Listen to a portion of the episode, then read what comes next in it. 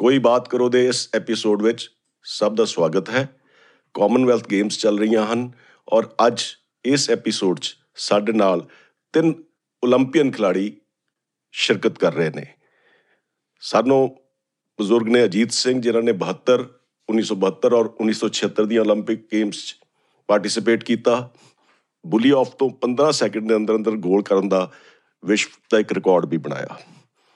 ਉਹਨਾਂ ਦੇ ਸਹਿਬਜ਼ਾਦੇ ਗਗਨਜੀਤ ਸਿੰਘ ਨੇ ਜਿਨ੍ਹਾਂ ਨੇ 2002 ਸਿਡਨੀ ਔਰ 2004 ਐਥਨਸ 올림픽 'ਚ ਪਾਰਟਿਸਿਪੇਟ ਕੀਤਾ ਔਰ ਨਾਲ ਨੇ ਰਮਨਦੀਪ ਸਿੰਘ ਜਿਨ੍ਹਾਂ ਨੇ 2016 ਚ ਰੀਓ 올림픽 ਗੇਮਸ 'ਚ ਇੰਡੀਆ ਨੂੰ ਰਿਪਰੈਜ਼ੈਂਟ ਕੀਤਾ ਤੁਹਾਡਾ ਸਾਰਿਆਂ ਦਾ ਸਵਾਗਤ ਹੈ ਜੀ thank you sir thank you Sardar Ajit Singh ji ਤੁਸੀਂ ਪੁਰਾਣੇ ਤਰੀਕੇ ਦੀ ਹਾਕੀ ਵੀ ਦੇਖੀ ਆ ਤੇ ਹੁਣ ਜੋ ਐਸਟ੍ਰੋਟਰਫ ਆਉਣ ਤੋਂ ਬਾਅਦ ਜੋ ਚੇਂਜਸ ਆਈਆਂ ਆ ਕੀ ਤੁਹਾਡੇ ਆਬਜ਼ਰਵੇਸ਼ਨਸ ਨੇ ਉਹਦੇ ਬਾਰੇ ਹੁਣ ਦੀ ਹਾਕੀ ਦੇ ਵਿੱਚ ਤੇ ਪਹਿਲੀ ਹਾਕੀ ਦੇ ਵਿੱਚ ਜ਼ਮੀਨ ਅਸਮਾਨ ਦਾ ਫ਼ਰਕ ਹੈ।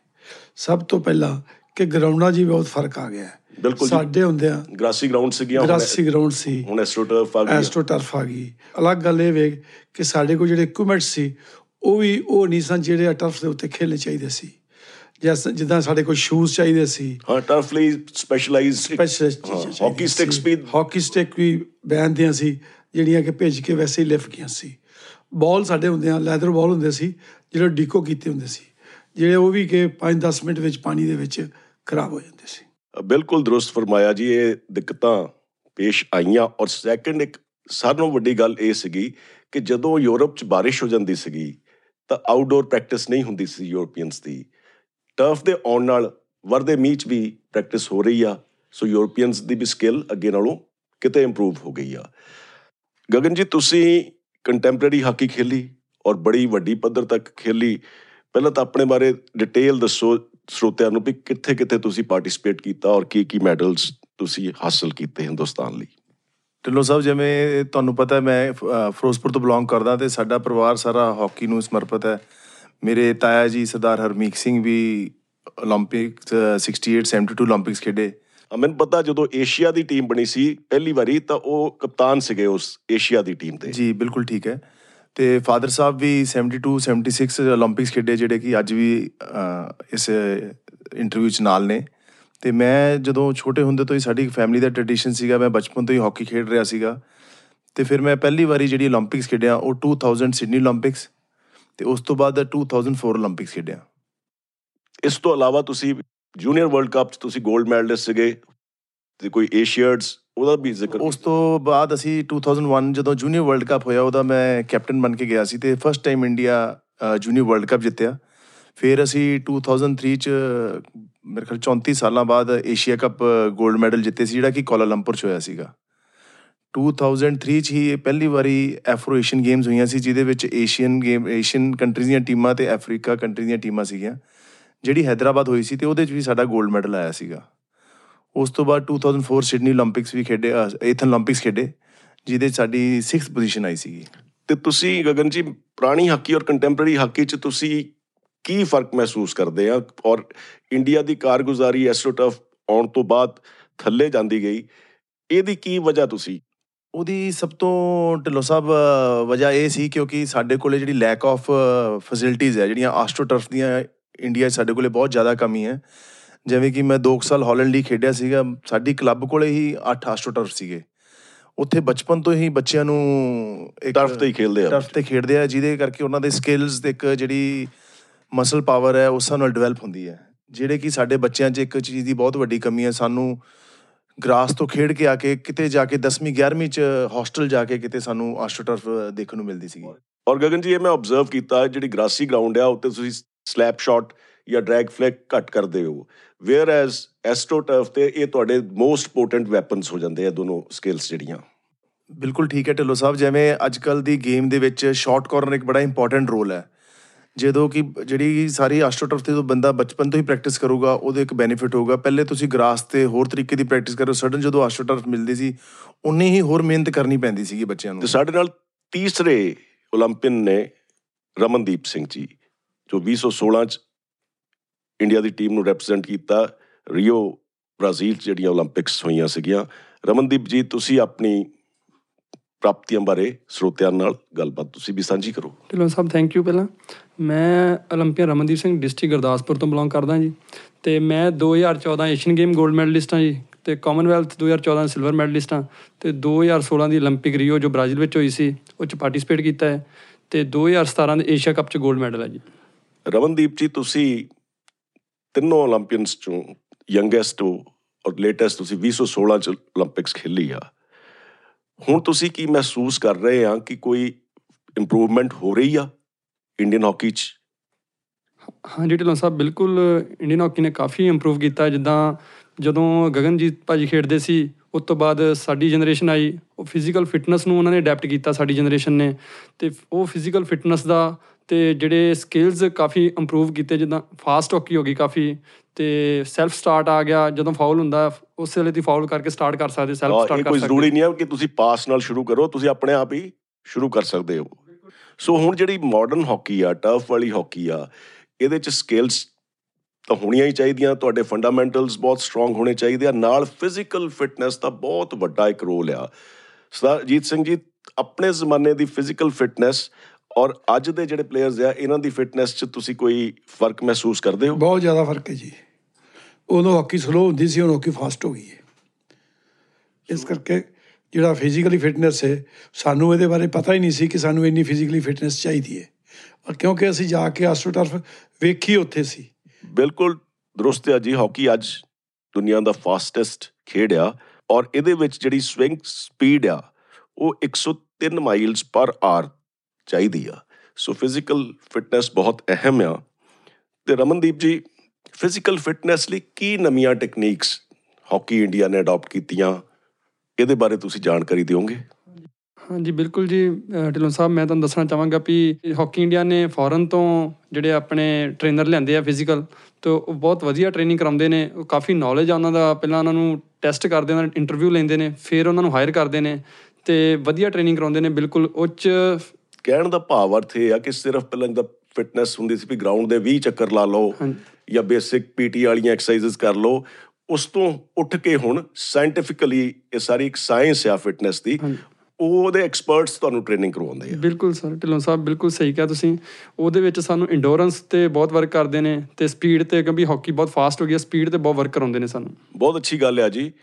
ਔਰ ਮੈਨੂੰ ਯਾਦ ਆ, ਮੈਂ ਬਰਲਿਨ ਚੈਂਪੀਅਨ ਟਰਾਫੀ ਬਰਲਿਨ 'ਚ ਜਦੋਂ ਮੈਨੇਜਰ ਸੀ ਇੰਡੀਆ ਦੀ ਹਾਕੀ ਟੀਮ ਦਾ, ਤੇ ਉੱਥੇ ਮੈਨੂੰ ਸਵਾਲ ਪੁੱਛੇ ਗਏ, ਕਿਉਂਕਿ ਉਦੋਂ ਇੰਨਾ ਵਧੀਆ ਨਹੀਂ ਸੀ ਸਾਡੀ ਪਰਫਾਰਮੈਂਸ ਜਾ ਰਹੀ ਕਿ ਇੰਡੀਅਨ ਹਾਕੀ ਥੱਲੇ ਕਿਉਂ ਜਾ ਰਹੀ ਆ।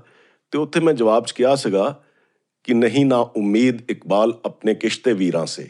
ਕਿਸ਼ਤੇ ਵੀਰਾਂ ਹੁੰਦਾ, ਉਜੜਿਆ ਖੇਤ। ਨਹੀਂ ਨਾ ਉਮੀਦ ਇਕਬਾਲ ਆਪਣੇ ਕਿਸ਼ਤੇ ਵੀਰਾਂ ਸੇ। ਜ਼ਰਾ ਨਮ ਹੋ तो ये मिट्टी बहुत जरखेज़ है साकी सो टैलेंट ਦੀ ਹਿੰਦੁਸਤਾਨ 'ਚ ਕੋਈ ਕਮੀ ਨਹੀਂ ਆ proper guidance proper training proper technical equipment video analysis ਇਹ ਸਾਰੇ ਜੇ ਉਹਨਾਂ ਨੂੰ ਮਿਲਣ ਔਰ ਇਹ ਤਾਂ ਦੇਖਿਆ ਹੀ ਆ ਤੁਸੀਂ ਲਾਸਟ 올림픽 ਗੇਮਸ 'ਚ ਅਸੀਂ ਪੋਡੀਅਮ ਫਿਨਿਸ਼ ਕੀਤੀ ਆ 1980 ਤੋਂ ਬਾਅਦ ਬਿਲਕੁਲ ਢਿੱਲੋਂ ਸਾਹਿਬ 41 ਸਾਲ ਬਾਅਦ ਆਪਣਾ ਪੋਡੀਅਮ ਫਿਨਿਸ਼ ਕੀਤਾ ਹੈ। ਤੇ ਇਹ ਸਾਰੀ ਜਿਵੇਂ ਕਿ ਸਾਇੰਟੀਫਿਕ ਕਾਫੀ ਅੱਗੇ ਹਾਕੀ ਗਈ ਆ, ਕਿਉਂਕਿ ਜਿਹੜੇ ਟ੍ਰੇਨਰ ਆਏ ਨੇ ਕੋਚਿਸ ਆਏ ਨੇ, ਉਹਨਾਂ ਨੇ ਕਾਫੀ ਸਾਇੰਟੀਫਿਕ ਜਿੱਦਾਂ ਵੀਡੀਓ ਐਨਾਲਾਈਜ਼ ਕਰਕੇ ਟ੍ਰੇਨਿੰਗ ਕਰਦੇ ਨੇ। ਜੋ ਸਾਡੀਆਂ ਮਿਸਟੇਕਸ ਹੁੰਦੀਆਂ ਨੇ, ਸਾਨੂੰ ਸ਼ਾਮ ਨੂੰ ਵੀਡੀਓ ਦਿਖਾ ਕੇ ਉਹ ਸਾਨੂੰ ਦੱਸਦੇ ਨੇ ਵੀ ਤੁਸੀਂ ਕਿੱਥੇ ਮਿਸਟੇਕ ਕਰ ਰਹੇ ਹੋ। ਫਿਰ ਉੱਤੇ ਅਸੀਂ ਐਨਾਲਾਈਜ਼ ਕਰਕੇ ਫਿਰ ਉੱਤੇ ਆਪਾਂ ਕੰਟੀਨਿਊ ਵਰਕ ਕਰਦੇ ਹਾਂ, ਇੱਕ ਵੀਕ ਜਾਂ 10 ਦਿਨ। ਮਤਲਬ ਹਾਕੀ ਹੁਣ ਸਿਰਫ ਇੱਕ ਖੇਲ ਹੀ ਨਹੀਂ ਆ, ਇੱਕ ਬੜੀ ਇੱਕ ਸਾਇੰਟੀਫਿਕ ਚੀਜ਼ ਬਣ ਗਈ ਆ। ਰਾਦਰ ਮੈਂ ਤਾਂ ਕਹੂੰਗਾ ਚੈਸ ਆਫ ਹਾਕੀ ਬਣ ਗਈ ਆ। ਬਿਲਕੁਲ ਢਿੱਲੋਂ ਸਾਹਿਬ ਬਿਲਕੁਲ ਤੁਸੀਂ ਠੀਕ ਕਿਹਾ ਕਿ ਚੈਸ ਦੇ ਤਰ੍ਹਾਂ ਬਹੁਤ ਹੀ ਫਾਸਟ ਤੇ ਕਾਫੀ ਸਾਇੰਟੀਫਿਕ ਹਾਕੀ ਹੋ ਗਈ ਆ ਤੇ ਕਾਫੀ ਜਿਵੇਂ ਕੰਪਿਊਟਰ ਤੇ ਲੈਪਟਾਪ ਤੇ ਐਨਾਲਾਈਜ਼ ਕਰਦੇ ਨੇ ਸਾਰੇ ਕੋਚਿਸ ਤੇ ਉਹ ਸਾਰੀਆਂ ਸਾਨੂੰ ਮਿਸਟੇਕ ਦੱਸਦੇ ਨੇ। ਜਿਹੜੀ ਅੱਜ ਦੀ ਸਾਡੀ ਹਾਕੀ ਤੇ ਵਾਰਤਾਲਾਪ ਚੱਲ ਰਹੀ ਹੈ ਉਸ ਤੇ ਮੈਂ ਸਰੋਤਿਆਂ ਨੂੰ ਇਹ ਵੀ ਦੱਸਣਾ ਚਾਹਨਾ ਜਿਹੜੇ ਸਾਡੇ ਢਿੱਲੋਂ ਸਾਹਿਬ ਹੈ ਇੱਕ ਆਪ ਇੱਕ ਹਾਕੀ ਖਿਡਾਰੀ ਰਹੇ ਹੈ ਇਹ ਪੰਜਾਬ ਯੂਨੀਵਰਸਿਟੀ ਟੀਮ ਦੇ ਕੈਪਟਨ ਰਹੇ ਹੈ ਆਲ ਇੰਡੀਆ ਇੰਟਰ ਯੂਨੀਵਰਸਿਟੀ ਦੇ ਚੈਂਪੀਅਨ ਰਹੇ ਹੈ ਤੇ ਇਹਦੇ ਵਿੱਚ ਇੱਕ ਹੋਰ ਬੜੀ ਇੰਟਰਸਟਿੰਗ ਗੱਲ ਹੈ ਇਹ ਜਦੋਂ ਖੇਡਦੇ ਰਹੇ ਉਸ ਤੋਂ ਬਾਅਦ ਇਹਨਾਂ ਨੇ as a manager Indian hockey federation ਨਾਲ ਬੜਾ ਲੰਬਾ ਕੰਮ ਕੀਤਾ ਜਿਹਦੇ ਵਿੱਚ ਇਹ ਅਟਲਾਂਟਾ 96 ਚ ਫੋਰ ਨੇਸ਼ਨ ਚ ਵੀ ਮੈਨੇਜਰ ਰਹੇ ਫਿਰ ਜਦੋਂ ਅਸੀਂ ਖੇਡਦੇ ਹੁੰਦੇ ਸੀ ਸਾਡੇ ਨਾਲ 2002 ਜਿਹੜੀ ਸਿਲਵਰ ਮੈਡਲ ਆਇਆ ਸੀਗਾ ਉਹਦੇ ਚ ਵੀ ਢਿੱਲੋਂ ਸਾਹਿਬ ਮੈਨੇਜਰ ਸੀਗੇ ਬੁਸਾਨ ਏਸ਼ੀਅਡ ਉਸ ਤੋਂ ਬਾਅਦ 2004 ਜਿਹੜੀ ਏਥਨ 올림픽 ਸੀਗੀ ਉਹਦੇ ਚ ਵੀ ਢਿੱਲੋਂ ਸਾਹਿਬ ਬਤੌਰ ਮੈਨੇਜਰ ਬਣ ਕੇ ਗਏ ਤੇ ਬਹੁਤ ਮਿਹਨਤ ਕੀਤੀ ਉਹ ਮੈਂ ਤੁਹਾਨੂੰ ਦੱਸੂਗਾ ਵੀ ਇੱਕ ਮੈਨੇਜਰ ਵੀ ਕਿਸ ਚੀਜ਼ 'ਚ ਮਿਹਨਤ ਕਰਦਾ ਹੈ। ਦੋਹਾ ਏਸ਼ੀਅਡ 'ਚ ਵੀ 2006 'ਚ ਐਜ਼ ਅ ਮੈਨੇਜਰ ਗਏ ਗਗਨ ਜੀ ਮੈਨੇਜਰ ਦਾ ਰੋਲ ਜਿਹੜਾ ਹੁੰਦਾ, ਉਹ ਹੁੰਦਾ ਆ ਲੌਜਿਸਟਿਕਸ ਰਹਿਣ ਦਾ ਪ੍ਰਬੰਧ ਟਰਾਂਸਪੋਰਟੇਸ਼ਨ ਕੋਈ ਇੰਜਰੀ ਹੋ ਜਵੇ ਹਸਪੀਟਲਾਈਜ਼ ਹੋ ਜਵੇ ਕੋਈ ਪਲੇਅਰ ਉਹਦੀ ਦੇਖ ਰੇਖ ਇਹ ਸਾਰੀਆਂ ਚੀਜ਼ਾਂ ਹੁੰਦੀਆਂ, ਪਰ ਖਿਲਾੜੀਆਂ ਦਾ ਰੋਲ ਬਹੁਤ ਅਹਿਮ ਹੁੰਦਾ ਆ, ਕਿਉਂਕਿ ਮੈਨੇਜਰ ਦੇ ਸਿਰ ਤੇ ਕੋਈ ਗੋਲਡ ਨਹੀਂ ਲਿਆਉਂਦਾ, ਇਹ ਖਿਲਾੜੀਆਂ ਦੇ ਸਿਰ ਤੇ ਗੋਲਡ ਲਿਆਂਦਾ ਜਾਂਦਾ। ਪਰ ਮੈਨੇਜਰਸ਼ਿਪ 'ਚ ਮੈਨੂੰ ਇੱਕ ਇਹ ਫਾਇਦਾ ਹੋਇਆ ਕਿ ਤੁਸੀਂ ਬਹੁਤ ਇਨਵੋਲਵ ਹੁੰਦੇ ਆ ਖੇਲਣ 'ਚ। ਮੈਨੇਜਰ ਬਹੁਤ ਸਾਰੀਆਂ ਮੀਟਿੰਗਾਂ ਕਰਦਾ ਵੇਰੀਅਸ ਐਸੋਸੀਏਸ਼ਨਸ ਨਾਲ, ਉਹਨੂੰ ਜ਼ਿਆਦਾ ਮੌਕਾ ਮਿਲਦਾ ਆਬਜ਼ਰਵ ਕਰਨ ਦਾ ਔਰ ਉਹ ਮੈਂ ਦੇਖਿਆ ਜਿਹੜੀ ਟ੍ਰੇਨਿੰਗ ਪਾਰਟ ਆ, ਖਾਸ ਕਰਕੇ ਹਾਲੈਂਡ, ਜਰਮਨੀ 'ਚ, ਉਹ ਕਿਸ ਤਰ੍ਹਾਂ ਯੰਗਰ ਲੋਟ ਨੂੰ ਕਿਸ ਤਰ੍ਹਾਂ ਟ੍ਰੇਨ ਕਰਦੇ ਆ ਔਰ ਕਿਸ ਤਰ੍ਹਾਂ ਉਹ ਇੰਟਰਲਿੰਕ ਕਰਦੇ ਆ ਨੈਸ਼ਨਲ ਕੋਚ ਇੱਕ ਪ੍ਰੋਗਰਾਮ ਬਣਾ ਕੇ ਭੇਜਦਾ ਜਿਹੜਾ ਸਕੂਲ ਲੈਵਲ ਤੋਂ ਇੰਪਲੀਮੈਂਟ ਕਰਨਾ ਸ਼ੁਰੂ ਕਰ ਦਿੱਤਾ ਜਾਂਦਾ ਆ। ਅ, ਢਿੱਲੋਂ ਸਾਹਿਬ ਜਿਹੜਾ ਤੁਸੀਂ ਉਹਨੇ ਗੱਲ ਕੀਤੀ ਹੈ ਵੀ ਤੁਹਾਡਾ ਵੀ ਬੜਾ ਐਕਸਪੀਰੀਅੰਸ ਰਿਹਾ ਐਜ਼ ਅ ਮੈਨੇਜਰ ਮੈਂ ਇੱਕ ਤੁਹਾਡੇ ਕੋਲ ਇੱਕ ਆਪਣੇ ਵੱਲੋਂ ਇੱਕ ਸਵਾਲ ਪੁੱਛਣਾ ਚਾਹਨਾ ਵੀ ਤੁਸੀਂ ਪੰਜਾਬ 'ਚ ਸੈਕਟਰੀ ਵੀ ਰਹੇ ਹੋ ਮੈਨੇਜਰ ਵੀ ਰਹੇ ਹੋ ਤੇ ਤੁਹਾਡਾ ਜਿਹੜਾ ਪੰਜਾਬ ਦੇ ਪ੍ਰਤੀ ਜਿਹੜਾ ਇੱਕ ਇੱਥੇ ਸਿਸਟਮ ਹੈ ਖੇਡ ਦਾ ਤੇ ਜਿਹੜਾ ਤੁਸੀਂ ਬਾਹਰ ਇੰਨਾ ਜਿਹੜਾ ਟਰੈਵਲ ਕੀਤਾ, ਦੇਖਿਆ, ਉਹਦੇ 'ਚ ਕੀ ਫ਼ਰਕ ਮਹਿਸੂਸ ਕੀਤਾ? ਗਗਨ ਜੀ, ਦੋ ਚੀਜ਼ਾਂ ਆਬਜ਼ਰਵ ਕੀਤੀਆਂ ਮੈਂ। ਪਹਿਲਾਂ ਤਾਂ ਉਹਨਾਂ ਦਾ ਟ੍ਰੇਨਿੰਗ ਸਿਸਟਮ ਉਹ ਇੰਨਾ ਸਾਇੰਟੀਫਿਕ ਆ। 70 ਮਿੰਟ ਦੀ ਗੇਮ ਆ। ਔਰ ਜੇ 16 ਦੁਣਾ 32 ਬੱਚੇ ਖੇਲ ਰਹੇ ਆ 11 11 ਔਰ 22 ਵੀ ਖੇਲ ਰਹੇ ਐਟ ਅ ਟਾਈਮ ਤੇ 70 ਨੂੰ 22 ਤੇ ਡਿਵਾਈਡ ਕਰ ਲਓ 3 ਮਿੰਟ ਨਹੀਂ ਇੱਕ ਬੱਚੇ ਦੇ ਕੋਲ ਪੋਜੀਸ਼ਨ ਹੁੰਦਾ। ਇੱਕ ਬੱਚਾ ਜਿਹੜਾ ਅੱਧਾ ਘੰਟਾ, ਪੌਣਾ ਘੰਟਾ ਟਰੈਵਲ ਕਰਕੇ ਆ ਕੇ ਉੱਥੇ ਘੰਟਾ, ਡੇਢ ਘੰਟਾ ਸਪੈਂਡ ਕਰਦਾ, ਫੇਰ ਵਾਪਸ ਜਾਂਦਾ ਆ। ਉਹ 3 ਘੰਟੇ ਖਰਚ ਕੇ ਜੇ ਉਹਨੂੰ 3 ਮਿੰਟ ਬਾਲ ਮਿਲੇ, ਤਾਂ ਉਹਦਾ ਇੰਟਰਸਟ ਨਹੀਂ ਪੈਦਾ ਹੁੰਦਾ। ਉਹਨਾਂ ਨੇ ਇਹਦੀ ਬਹੁਤ ਵਧੀਆ ਸਿਸਟਮ ਡਿਵਾਈਸ ਕੀਤਾ ਆ ਕਿ ਯੰਗਰ ਲੋਟ ਨੂੰ 8-10 ਬਾਲਾਂ ਸਿੱਟ ਦਿੰਦੇ ਆ ਗਰਾਊਂਡ 'ਚ। ਗੋਲ ਪੋਸਟ 8-10 ਬੜੀਆਂ ਹੁੰਦੀਆਂ, ਜਿਹਦਾ ਜੀ ਕਰਦਾ, ਉਹ ਜਦੋਂ ਨੂੰ ਮਰਜ਼ੀ ਬਾਲ ਲੈ ਕੇ ਤੁਰ ਪੈਂਦਾ, ਜਿਹੜਾ ਮਰਜ਼ੀ ਉਹਨੂੰ ਡਿਫੈਂਡ ਕਰਨਾ ਸ਼ੁਰੂ ਕਰ ਦਿੰਦਾ। ਇਹਦੇ ਨਾਲ ਬੱਚਿਆਂ ਨੂੰ ਪੋਜੀਸ਼ਨ ਮਿਲਦਾ ਬਾਲ ਦਾ। ਬੜੀ ਸਾਇੰਟੀਫਿਕਲੀ ਉਹਨਾਂ ਨੇ ਇਹ ਚੀਜ਼ ਸਟੱਡੀ ਕੀਤੀ ਆ ਔਰ ਜਦ ਤੁਹਾਡਾ ਇੰਟਰਸਟ ਪੈਦਾ ਹੋ ਜਾਂਦਾ ਆ, ਫਿਰ ਤੁਹਾਨੂੰ ਅੰਡਰਸਟੈਂਡਿੰਗ ਆਉਂਦੀ ਆ ਕਿ ਜਦੋਂ ਮੇਰੇ ਕੋਲ ਬਾਲ ਪੋਜੀਸ਼ਨ 'ਚ ਵੀ ਨਹੀਂ ਆ ਨਾ, ਤਾਂ ਵੀ ਮੈਂ by creating gaps or by diverting the attention of the defenders I am participating in the game ਪਰ ਉਹ ਇੱਕ ਸਬਸੀਕੁਐਂਟ ਸਟੇਜ ਹੁੰਦੀ ਆ। ਪਹਿਲੀ ਸਟੇਜ ਤੇ ਬੱਚੇ ਨੂੰ ਸ਼ੌਕ ਪਵੇ। ਦੂਸਰੀ ਚੀਜ਼ ਜਿਹੜੀ ਮੈਂ ਆਬਜ਼ਰਵ ਕੀਤੀ, ਖਾਸ ਕਰਕੇ ਹਾਲੈਂਡ, ਜਰਮਨੀ ਚ, ਉਹ ਵੇ ਆਫ ਲਾਈਫ ਆ। ਸਾਡੇ hockey usually it becomes a way to earn livelihood ਨੌਕਰੀ ਹਾਸਲ ਕਰਨਾ। ਢਿੱਲੋਂ ਸਾਹਿਬ ਤੁਸੀਂ ਮੈਨੂੰ ਇੱਕ ਗੱਲ ਦੱਸੋ ਇਹਦੇ ਵਿੱਚ ਉਹਨਾਂ ਦੇ ਪੇਰੈਂਟਸ ਦਾ ਕਿੰਨਾ ਕੁ ਇਨਵੋਲਵਮੈਂਟ ਹੈ? ਸਾਡੇ ਦੇ ਇੱਥੇ ਪੇਰੈਂਟਸ ਦੀ ਜਿੱਥੇ ਇਨਵੋਲਵਮੈਂਟ ਹੋਵੇ ਪਰ ਥੋੜੀ ਘੱਟ ਹੁੰਦੀ ਇੱਥੇ। ਦੇਖੋ ਸਰਦਾਰ ਅਜੀਤ ਸਿੰਘ ਮੈਨੂੰ ਤੁਸੀਂ ਦੱਸੋ ਤੁਹਾਨੂੰ ਕੋਈ ਲਮਹਾ ਯਾਦ ਹੈ ਜਦੋਂ ਤੁਹਾਡੇ ਮਦਰ ਨੇ ਗਰਾਊਂਡ 'ਚ ਆ ਕੇ ਤੁਹਾਨੂੰ ਆਪ ਖੇਲਦੇ ਦੇਖਿਆ ਹੋਵੇ? ਨਹੀਂ ਢਿੱਲੋਂ ਸਾਹਿਬ ਉਹ ਗਰਾਊਂਡ 'ਚ ਨਹੀਂ ਖੇਡਦੇ ਸੀ ਪਰ ਉਹ ਸਾਡੀ ਡਾਈਟ ਦਾ ਖਾਣ ਪੀਣ ਦਾ ਧਿਆਨ ਬਹੁਤ ਜ਼ਿਆਦਾ ਰੱਖਦੇ ਸੀ। ਸਾਡੇ ਫਾਦਰ ਸਾਹਿਬ ਜ਼ਰੂਰ ਗਰਾਊਂਡ 'ਚ ਆ ਕੇ ਵਾਚ ਕਰਦੇ ਸੀ। ਹੁਣ ਮੈਂ ਤੁਹਾਨੂੰ ਹਾਲੈਂਡ ਦੀ ਗੱਲ ਦੱਸਦਾ, ਅਸੀਂ ਇੱਕ ਹਾਲੈਂਡ ਦੇ ਇੱਕ ਟਾਪ ਕਲੱਬ ਨਾਲ ਖੇਲਣ ਗਏ ਤੇ ਮੈਚ ਸ਼ੁਰੂ ਹੋਣ ਤੋਂ ਅਸੀਂ ਜ਼ਰਾ 2 ਘੰਟੇ ਪਹਿਲਾਂ ਪਹੁੰਚ ਗਏ ਤੇ ਉੱਥੇ ਬੱਚੇ ਖੇਲ ਰਹੇ ਸੀਗੇ ਗਰਾਊਂਡ 'ਚ 12 14 ਸਾਲ ਦੀ ਉਮਰ ਵਾਲੇ under proper guidance of a coach ਤੇ ਨਾਲ ਦੀ ਗ੍ਰਾਸੀ ਗਰਾਊਂਡ ਸੀ ਇੱਕ ਟਫ ਤੇ ਨਾਲ ਇੱਕ ਗ੍ਰਾਸੀ ਗਰਾਊਂਡ ਸੀਗੀ, ਉੱਥੇ ਲੜਕੀਆਂ ਖੇਲ ਰਹੀਆਂ ਸੀਗੀਆਂ, ਜਿਹੜੀਆਂ ਕਿ ਡੀ 'ਚ ਐਂਟਰੀ ਕਰਕੇ ਉਹਨਾਂ ਨੇ ਟਰਾਈ ਲੈਣੀ ਸੀ ਗੋਲ ਪੋਸਟ 'ਚ, ਉਹ ਪ੍ਰੋਪਰ ਉਸ ਸਕਿੱਲ ਨੂੰ ਕੋਚ ਸਿਖਾ ਰਿਹਾ ਸੀਗਾ। ਔਰ ਬਾਹਰ ਜਿਹੜੀਆਂ ਲੇਡੀਜ਼ ਬੈਠੀਆਂ ਸੀ, ਉਹ ਉਹਨਾਂ ਦੀਆਂ ਮਾਵਾਂ ਸੀਗੀਆਂ, ਉਹਨਾਂ ਬੱਚਿਆਂ ਦੀਆਂ। ਸਾਡੇ ਦੇਖਦੇ ਦੇਖਦੇ ਬੱਚਿਆਂ ਨੇ ਗੇਮ ਖਤਮ ਕਰਤੀ, ਉਧਰੋਂ ਕਲੱਬ ਦੇ ਮੈਂਬਰਸ ਆ ਗਏ, ਜਿਹੜੇ ਕਿ ਉਹਨਾਂ ਦੇ ਪੇਰੈਂਟਸ ਸੀਗੇ ਬੱਚਿਆਂ ਦੇ। ਬੱਚਿਆਂ ਨੇ ਸ਼ਾਵਰ ਲਿਆ ਔਰ ਸਾਡਾ ਮੈਚ ਦੇਖਿਆ। ਉਹਨਾਂ ਨੇ ਆਪਣੇ ਸੀਨੀਅਰ ਜਿਹੜੇ ਉਹਨਾਂ ਦੇ ਪਿਤਾ ਜ- ਜਾਂ ਵੱਡੇ ਭਰਾ ਸੀਗੇ, ਉਹਨਾਂ ਨੂੰ, ਉਹਨਾਂ ਦੀਆਂ ਸਕਿੱਲਸ ਉਹਨਾਂ ਨੇ ਆਬਜ਼ਰਵ ਕੀਤੀਆਂ। ਉਸ ਤੋਂ ਬਾਅਦ ਅਸੀਂ ਸਾਰਿਆਂ ਨੇ ਸ਼ਾਵਰ ਲੈ ਕੇ, ਉਹ ਸਾਰਾ ਪਰਿਵਾਰ mother father child club house 'ਚ ਇਕੱਠੇ ਡਿਨਰ ਕੀਤਾ। ਸੋ ਉਹਨਾਂ ਦਾ ਵੀਕਐਂਡ ਇਸੇ ਤਰੀਕੇ ਸਾਰੇ ਪਰਿਵਾਰ ਦਾ ਬੀਤਦਾ ਆ। ਜਦੋਂ ਇੰਨੀ ਜ਼ਿਆਦਾ ਪੇਰੈਂਟਲ ਇਨਵੋਲਵਮੈਂਟ ਹੋ ਜਾਂਦੀ ਆ, ਬੱਚੇ ਨੂੰ ਪ੍ਰੋਪਰ ਗਾਈਡੈਂਸ ਮਿਲਦੀ ਆ ਪ੍ਰੋਪਰ ਐਕਸਪੋਜ਼ਰ ਮਿਲਦਾ ਹੀ is likely to do well ਬਿਲਕੁਲ ਢਿੱਲੋਂ ਸਾਹਿਬ, ਜੋ ਤੁਸੀਂ ਕਿਹਾ ਬਿਲਕੁਲ ਠੀਕ ਕਿਹਾ। ਸਾਡੇ ਦੇ ਜਿਹੜੇ ਮਦਰਸ ਦਾ ਇਹਨਾਂ ਰੋਲ ਹੈ, ਬਿਲਕੁਲ ਹੈ ਨਹੀਂਗਾ। ਜਿਵੇਂ ਤੁਸੀਂ ਦੱਸਿਆ ਕਿ ਉਹਨਾਂ ਨੇ ਸ਼ੁਰੂ ਤੋਂ ਲੈ ਕੇ ਅਖੀਰ ਤੱਕ ਉਹ ਬੱਚਿਆਂ ਦੇ ਨਾਲ ਹੀ ਗੇਮ ਨੂੰ ਵਾਚ ਕਰਨਾ ਇਵਨ ਖਾਣ ਪੀਣ ਤੱਕ ਵੀ ਉਹ ਨਾਲ ਹੀ ਰਹਿੰਦੇ ਨੇ। ਸਾਡੇ ਵਿੱਚ ਇਹ ਸਿਸਟਮ ਨਹੀਂ ਹੈਗਾ। ਗਗਨ ਜੀ ਔਰ ਰਮਨ ਜੀ ਪੜ੍ਹਾਈ ਦਾ ਕਿੰਨਾ ਰੋਲ ਆ ਹਾਕੀ 'ਚ? ਇਹਦੇ ਬਾਰੇ ਕੋਈ ਜ਼ਿਕਰ ਕਰ ਸਕਦੇ ਹੋ ਤੁਸੀਂ?